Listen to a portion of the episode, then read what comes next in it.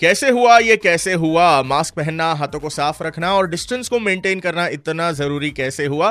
कई सारे लोगों के दिलो दिमाग में ये सवाल होंगे यार, लेकिन फॉलो करने हैं प्रिकॉशनरी मेजर्स लक्ष्य ठेवाई से। प्रेमाचा सल्ला सल्ला। होमवर्क का है। इसी गाने के बाद रोहन आ चुका है सुपर हिट्स 93.5 रेड एफ़ पर लेकर M H nine three five ये शो। सद्यस्थितीत माझं बोलणं चालू आहे। लोणारचे तहसीलदार सैफन नदाफ सर यांच्या सोबत बड़ा ही सॉलिड प्लान ऑफ़ एक्शन उन्होंने हमें बताया। लेकिन क्या मैसेज है उनका हम सब के लिए? आइए जानते हैं आज के इस सेगमेंट में।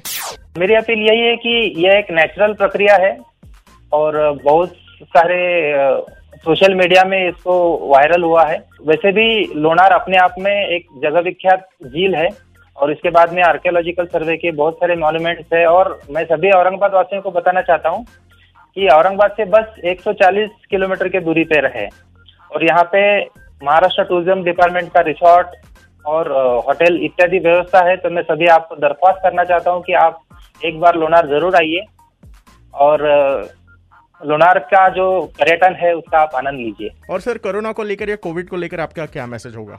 कोरोना को लेके मैं सभी जनता को मैं एक मैसेज देना चाहता हूँ हेल्थ के जो गाइडलाइंस है सैनिटाइजर यूज़ करना मास्क यूज़ करना इसका आप इस्तेमाल जारी रखें।